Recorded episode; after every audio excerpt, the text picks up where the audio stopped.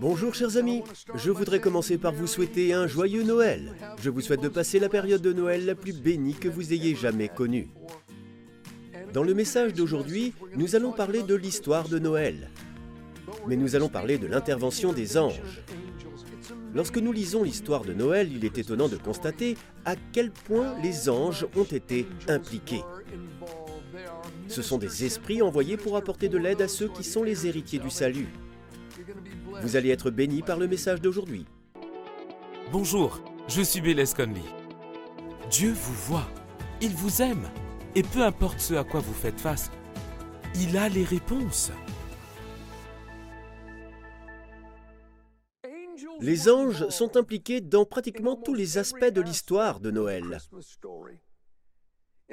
En fait, sans les anges, il n'y aurait aucun récit de Noël.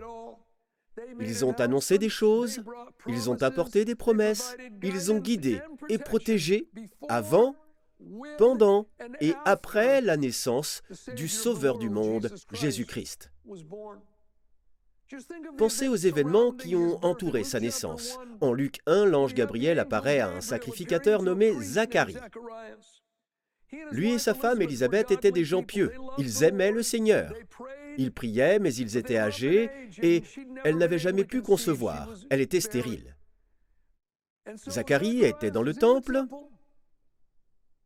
et l'un des anges les plus glorieux de tout le royaume lui est apparu. Il s'agit de Gabriel qui se tient auprès de la présence même de Dieu dans le ciel. Cet être glorieux apparaît soudainement à Zacharie. L'ange lui dit, Zacharie, tes prières ont été entendues. Ta femme va concevoir et enfanter un fils. Tu l'appelleras Jean et il sera le précurseur. Il préparera le chemin du Messie, de Christ. Je paraphrase les propos de Zacharie. En résumé, il a dit, tu te moques de moi. Te rends-tu compte du nombre de fois où nos espoirs ont été anéantis? Te rends-tu compte depuis combien de temps nous sommes confrontés à l'infertilité? Ne te moque pas de moi. Gabriel s'est mis en colère. Il a répondu, Je suis Gabriel, je me tiens en présence de Dieu parce que tu n'as pas cru à mes paroles, tu vas devenir muet. Tu ne pourras pas prononcer un mot tant que cela ne sera pas arrivé. Zacharie est sorti du temple et il ne pouvait pas parler. Il n'a retrouvé la parole qu'après la naissance de Jean. Six mois plus tard, comme nous pouvons le lire en Luc 1, le même ange, le même ange glorieux, apparaît à une jeune vierge nommée Marie. Elle est fiancée à un homme nommé Joseph. Il dit, Marie, tu as trouvé grâce auprès de Dieu et tu vas donner naissance au Fils de Dieu. Marie répond, D'accord, mais je n'ai jamais eu de rapport avec un homme, je suis vierge, alors comment? Elle ne mettait pas en doute les paroles de l'ange, elle désirait recevoir plus de détails. L'ange lui a indiqué que la réponse se trouvait dans le Saint-Esprit et dans la parole de Dieu. Voici la réponse de l'ange à la question de savoir comment la Vierge allait concevoir. Le Saint-Esprit viendra sur toi et la puissance du Très-Haut te couvrira de son ombre. Il a conclu en disant, car rien n'est impossible à Dieu. Littéralement, voici ce que Gabriel lui a dit. Il a dit, car rien de ce que Dieu dit, rien de ce qu'il déclare ou promet n'est impossible. Il a utilisé le mot grec rema en s'adressant à elle. Cela signifie une déclaration, une promesse qui est faite. Une traduction de Luc 1.37 présente les paroles de l'ange comme suit. Car il n'y a aucune chose que Dieu ne soit capable de faire, car rien n'est impossible à Dieu. Marie, voici ta réponse, l'Esprit Saint et la promesse de Dieu agissant ensemble. Marie dit d'accord, qu'il m'advienne selon la déclaration de Dieu, j'accepte la parole de Dieu. Lorsqu'elle a accepté la déclaration de Dieu, même si, dans son esprit d'adolescente, elle ne pouvait pas comprendre comment c'était possible, elle a accepté la déclaration de Dieu, même si cela lui paraissait insensé. Et le miracle s'est produit. Elle a conçu. Nous passons ensuite au récit de Matthieu. Son fiancé Joseph découvre au bout d'un certain temps qu'elle est enceinte.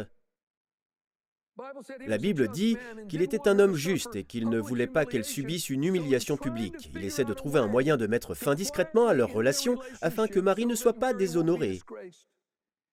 Alors qu'il réfléchit à une solution, un ange, tout le monde dit un ange, un ange apparaît à Joseph et lui dit Joseph, descendant de David, n'aie pas peur de prendre Marie pour femme, car l'enfant qu'elle porte vient du Saint-Esprit. Elle mettra au monde un fils et tu lui donneras le nom de Jésus, car c'est lui qui sauvera son peuple de ses péchés. Nous revenons ensuite à l'évangile de Luc. Un ange, tout le monde dit un ange, un ange vient annoncer aux bergers dans les champs la naissance du Sauveur. Une myriade d'anges apparaît alors, louant Dieu et proclamant Gloire à Dieu dans les lieux très hauts, paix sur la terre et bienveillance parmi les hommes. Puis Joseph, un peu plus tard, après la naissance de Jésus, est averti par un ange. L'ange lui dit, Lève-toi, prends le petit enfant et sa mère, fuis en Égypte et reste-y jusqu'à ce que je te parle, car Hérode va rechercher le petit enfant pour le faire mourir. C'est ce qu'il fait, il obéit à l'ange. Il reste là jusqu'à ce que l'ange lui apparaisse plus tard et lui dise, Hérode est mort, tu peux maintenant revenir en toute sécurité dans le pays d'Israël. Il est intéressant de noter que, tout comme dans l'histoire de Noël, le ministère des anges se manifeste au nom du peuple de Dieu tout au long du livre des actes des apôtres. Le ministère des anges nous apporte conseil, force, encouragement et protection. En acte 5, les apôtres ont été mis dans la prison commune. Un ange les a libérés et leur a dit, Allez-y, tenez-vous dans le temple et annoncez au peuple toutes les paroles de la vie nouvelle. En acte 12, Pierre est en prison. Hérode affûte la hache, il va le tuer comme il a tué Jacques. Un ange fait sortir Pierre de prison. En acte 27, Paul est sur un bateau au milieu d'une tempête. Un ange lui apparaît et lui dit Paul n'aie pas peur, il faut que tu comparaisses devant l'empereur et voici que Dieu t'accorde la vie de tous ceux qui naviguent avec toi. Les anges guident, protègent et encouragent les croyants dans de nombreuses situations et de différentes manières. Il en va de même aujourd'hui. Lorsque j'étais un tout nouveau chrétien, je suis allé au Mexique pour y faire de l'évangélisation. C'était tout nouveau, je venais d'être sauvé. Je n'avais pas encore beaucoup d'expérience, ma guitare était ornée de plumes. J'avais une longue barbe tressée. J'étais un spécimen, oh oui. J'aidais du mieux que je pouvais. Un évangéliste prêchait. C'était en fait dans une colonie au-dessus d'Ensenada. Elle s'appelait Piedras Negras. Un jour, j'ai été à la plage avec quelques nouveaux amis dans la matinée. Je me souviens qu'un homme était assis sur les rochers et j'ai senti que je devais aller lui parler. Dans un espagnol approximatif, je lui ai donné mon témoignage et je lui ai donné de l'argent. Je me souviens que lorsque je me suis retourné pour m'éloigner de lui, une voix m'a parlé. Elle a dit Conduis vers le sud. C'est tout ce que j'ai entendu. Un ange a dit à Philippe, quand il était en Samarie, Va vers le sud. J'ai entendu conduit vers le sud. J'ai demandé à tout le monde d'aller dans le van. Pourquoi Montez dans le van? Ils sont montés dans le van et j'ai roulé vers le sud. Qu'est-ce qu'on fait? On s'amusait à la plage. C'est comme ça. Au bout de dix minutes de route, un maniaque est arrivé à côté de nous. Il s'est mis à klaxonner, à agiter les bras et m'a quasiment poussé hors de la route avec sa voiture. Je me range enfin, il se met derrière moi, il s'appelait Sostenes. Il m'a dit, je t'ai arrêté parce que j'ai vu l'autocollant sur ta voiture. J'avais un autocollant qui disait, je préfère être avec Jésus à l'arrière de ma voiture. Il s'avère que Sostenes est pasteur dans une ville, située un peu plus au sud d'Enseñada, appelée Maneadero. Nous nous rendons à Maneadero avec lui, il dispose d'un magnifique complexe et d'un bâtiment d'église. Nous avons passé quelques heures avec lui, nous avons prié pour son fils. Puis j'ai dit, c'est un plaisir de te rencontrer, mais nous devons rentrer pour la campagne d'évangélisation. Nous rentrons et l'évangéliste, le responsable, s'approche de moi et les personnes qui m'accompagnent et dit, nous venons de recevoir la visite de la police qui a mis fin à la campagne d'évangélisation. Le Saint-Esprit m'a dit de venir te parler parce que tu as la réponse. J'ai répondu, il se trouve que nous avons rencontré un pasteur nommé Sostenes de Maneadero, à quelques kilomètres d'ici, et je parie qu'il serait heureux d'organiser la campagne d'évangélisation sur sa propriété. Nous avons contacté le pasteur Sostenes et la campagne d'évangélisation s'est déroulée ce soir-là et a continué plusieurs jours. Des centaines de personnes ont été sauvées, des miracles exceptionnels se sont produits. Cela n'aurait pas été possible sans le ministère des anges. Ils sont envoyés pour apporter de l'aide à ceux qui sont les héritiers du salut. Je sais que quelqu'un se dira, mes anges font un bien mauvais travail. Ils ne me guident pas, ne me protègent pas, ne m'aident pas et ne m'assistent pas du tout, d'après ce que je peux voir. Eh bien, tout d'abord, ils sont probablement beaucoup plus actifs que vous ne le pensez. Il y a probablement eu beaucoup de choses qui ne vous sont pas arrivées grâce au ministère invisible des anges. Ils ont agi dans votre vie à votre insu. C'est pourtant une question légitime. Pourquoi n'avons-nous pas plus d'interventions angéliques? Premièrement, parce qu'ils travaillent selon les lois de Dieu. Nous ne pouvons pas violer les principes et les lois de Dieu et bénéficier de l'aide, du ministère et des conseils de ses anges. Pendant la période de tentation de Jésus, le diable l'a fait monter au sommet du temple et lui a cité les Écritures. Oui, le diable connaît les Écritures. Il les a citées hors contexte, il les a citées partiellement. Il a dit, saute Jésus. Il cite ensuite Psaume 91. Les anges te porteront sur les mains, de peur que ton pied ne heurte une pierre. Jésus lui a dit, il est aussi écrit, tu ne provoqueras pas le Seigneur ton Dieu. S'il avait sauté, il n'y aurait pas eu d'intervention angélique parce qu'il aurait provoqué Dieu. Vous ne pouvez pas simplement grimper sur une branche, l'acier et dire Dieu va me sauver. Non, vous allez découvrir ce qu'est la gravité. Dieu n'est pas obligé de nous aider dans notre folie et notre prétention. De même, je pense que nous ne voyons pas beaucoup d'interventions angéliques parce qu'elles sont activées par ce que nous faisons et ce que nous croyons. À bien des égards, nous les invitons à coopérer ou nous leur lions les mains parce que nous croyons et ce que nous disons. Considérez ceci, Psaume 103, 20 dit Bénissez l'Éternel, vous ses anges, qui êtes puissants et forts, et qui exécutez ses ordres en obéissant à sa parole. Les anges exécutent les ordres de la parole de Dieu. En hébreu, cela signifie littéralement être prononcé à haute voix. Lorsque la parole de Dieu est prononcée à haute voix, les anges agissent. Ils l'accomplissent lorsqu'elle est prononcée à haute voix. Prenez Marie, il est impossible que cette adolescente ait compris toute l'ampleur de ce que l'ange lui avait dit. L'ange lui a simplement dit, voici ce que Dieu dit qu'il va se passer. Le Saint-Esprit va venir sur toi parce que chaque promesse et chaque déclaration de Dieu est puissante. Marie a répondu, OK, qu'il m'advienne selon ta parole. J'accepte ta parole. Et cela s'est passé. Nous devons accepter la parole de Dieu. Amos 3.3 dit, Deux hommes marchent-ils ensemble sans s'être concertés? Évidemment, les anges agissent lorsque Dieu parle, mais ils agissent aussi lorsque le peuple de Dieu prononce ses paroles. N'oubliez pas qu'ils sont tous envoyés pour servir, aider, assister les héritiers du salut. Mon ami, c'est vous et c'est moi. Ma femme et moi avons des amis qui vivent dans un autre pays. Nous les connaissons depuis trois décennies et demie à peu près. Sa femme était dans une école biblique, c'était avant qu'ils ne se connaissent. Elle est sortie un après-midi avec un de ses amis et ils ont eu un pneu crevé. L'homme pose une clé en croix sur l'un des écrous de roue et ne parvient pas à le desserrer.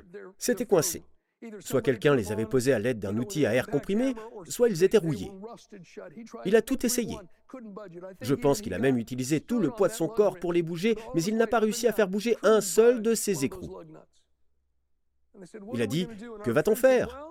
Notre ami a répondu, Tu te souviens de la leçon que nous avons entendue aujourd'hui sur les anges Il a dit oui, les anges.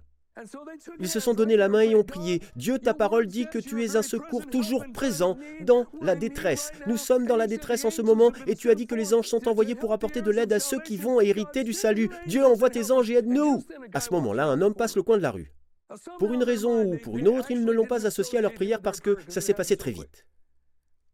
Cet homme leur demande, vous avez un problème? Ils répondent, oui, les écrous sont rouillés, on ne peut pas les bouger. Je peux essayer, bien sûr. Il prend la clé en croix d'une seule main. Il enlève tous les écrous de la roue. Il le faisait presque avec son petit doigt. Il leur dit, je vais changer le pneu pour vous. Il desserre l'écrou, met la voiture sur cric, enlève le pneu et met la roue de secours. Ils sont restés bouche bée. Il se dirige vers le coin de la rue et leur dit À plus tard. Ils se disent On ne lui a même pas dit merci. Allez, on peut le rattraper. Il passe le coin, il traverse la rue et passe les portes vitrées d'un bâtiment.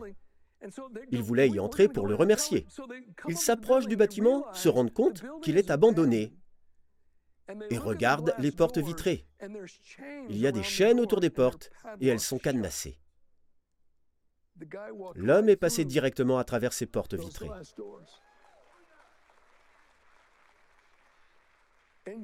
Leurs cheveux se sont dressés sur leur nuque.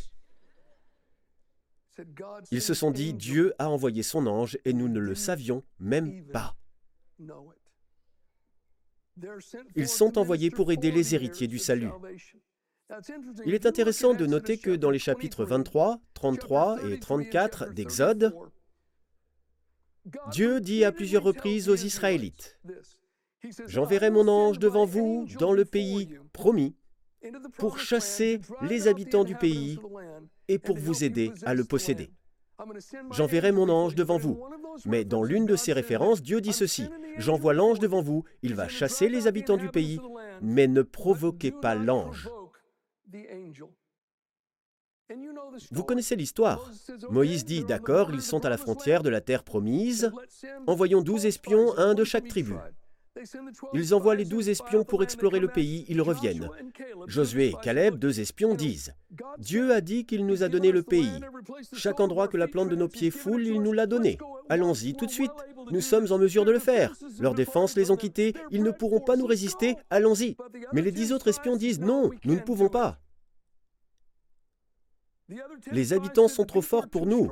Nous avons vu des géants dans le pays. En résumé, il disait, peu importe ce que Dieu a promis, il n'y a aucune chance que cela se produise. Toute l'assemblée a été d'accord avec les dix espions. Ce qu'ils ont dit et qu'ils continuaient à dire n'était pas seulement en désaccord avec ce que Dieu leur avait promis. C'était absolument contraire à ce que Dieu avait dit. Ce genre de langage provoque les anges. J'ai fait un rêve il y a quelques semaines.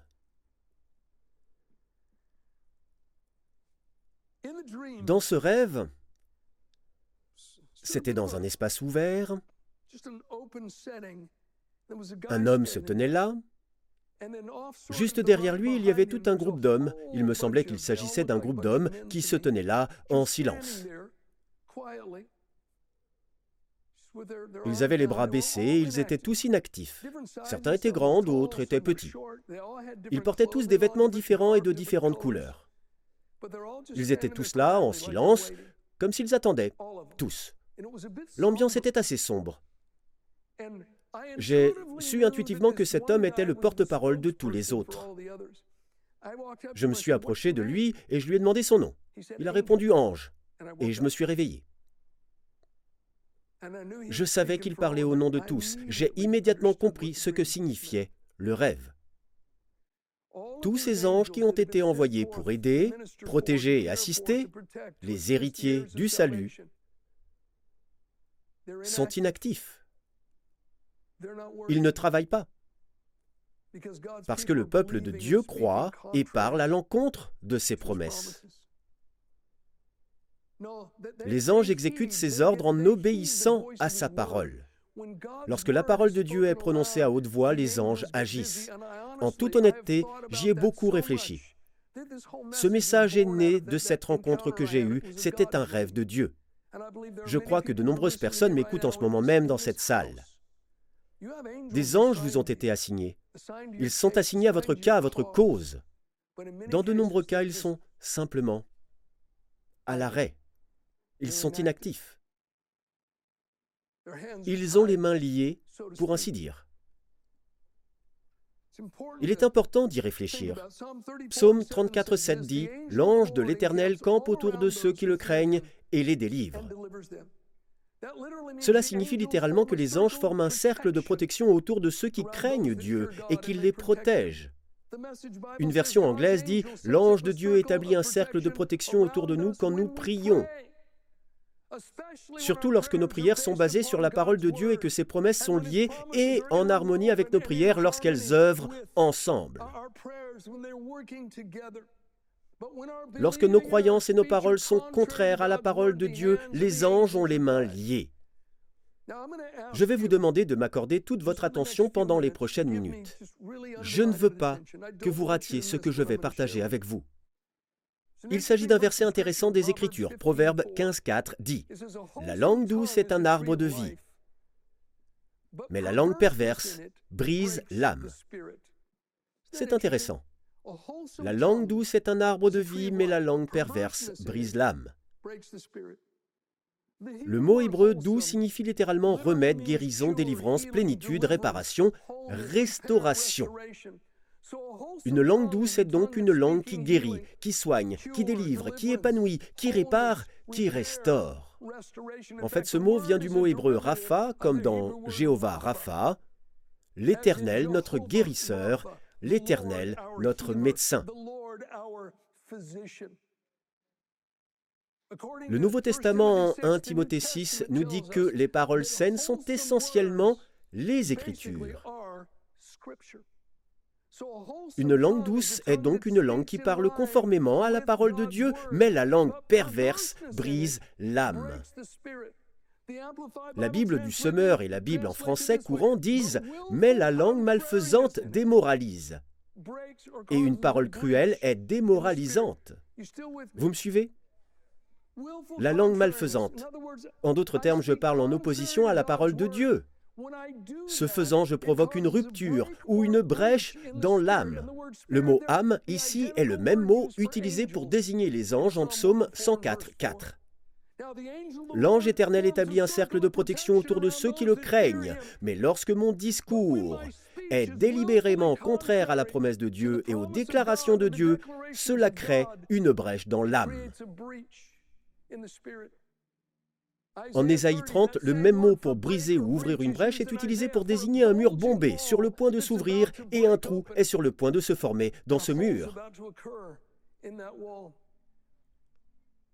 Cela provoque une rupture dans la protection angélique dont nous bénéficions. Comprenez-vous l'image? Chers amis, lorsqu'il y a une brèche dans le mur, le serpent parvient à passer. Les promesses de Dieu vous semblent-elles saugrenues? Impossible. Qu'il s'agisse d'une promesse de guérison, de délivrance, d'approvisionnement matériel, d'une promesse de trouver le chemin de la victoire, d'une promesse de restauration. J'ai une question à vous poser. Est-ce plus difficile qu'une vierge qui donne la vie? Vous ne comprenez peut-être pas comment. Je vais vous le dire, le Saint-Esprit est la promesse. Le Saint-Esprit peut venir sur vous. Le Saint-Esprit peut intervenir dans votre situation. Lorsque vous acceptez la promesse, lorsque vous entrez en harmonie avec la promesse, les anges sont libérés et travaillent en votre faveur. C'est ainsi que cela peut se produire. Mon ami, quelle que soit l'ampleur de votre problème, ce n'est pas aussi grand qu'une vierge qui donne la vie. Accordez-vous avec la parole de Dieu, peu importe que vous soyez considéré comme un idiot ou un extrémiste. Cela permet aux anges de vous venir en aide. Ils sont envoyés pour apporter de l'aide aux héritiers du salut, à ceux qui sont héritiers du salut. En réalité, il n'y a rien de plus important que la question de votre âme. Vous devez régler les choses entre Dieu et vous. Cette vie terrestre est très brève. Ce n'est qu'un vestiaire menant à l'éternité. Il y a quelques jours, je parlais à quelqu'un qui venait de perdre un être cher dans un accident de voiture. C'était horrible et j'ai prié avec lui. Il avait le cœur brisé. Mais nous ne sommes ici que pour un moment. Et si vous n'avez pas fait la paix avec Dieu, vous devez le faire aujourd'hui. Si vous n'avez pas accepté Jésus-Christ comme Seigneur et Sauveur de votre vie, ne le remettez pas à plus tard. Ne le remettez pas à plus tard. Vous ne seriez pas en train de m'écouter si Dieu n'était pas en train de travailler votre cœur. Vous devez savoir que Dieu vous aime. Il veut que vous ayez une relation avec lui. Mon ami, le problème du péché a déjà été réglé au calvaire. Ouvrez votre cœur à Jésus-Christ et devenez l'enfant de Dieu. Nous connaissons tous des moments difficiles dans la vie. Les tempêtes de la vie peuvent toucher tout le monde. Mais peu importe ce que vous traversez, Dieu a des réponses pour vous. Il connaît un chemin que vous pouvez suivre. J'en ai moi-même fait l'expérience. Dieu m'a libéré du désespoir le plus profond et de la toxicomanie. Je suis convaincu qu'il peut aussi vous aider. Je vous raconte mon histoire dans le mini-livre Il y a toujours de l'espoir. Téléchargez gratuitement le livre au format PDF. Il vous suffit de vous rendre sur belaise-conley.fr espoir pour découvrir comment Dieu vous offre à vous aussi un nouvel espoir.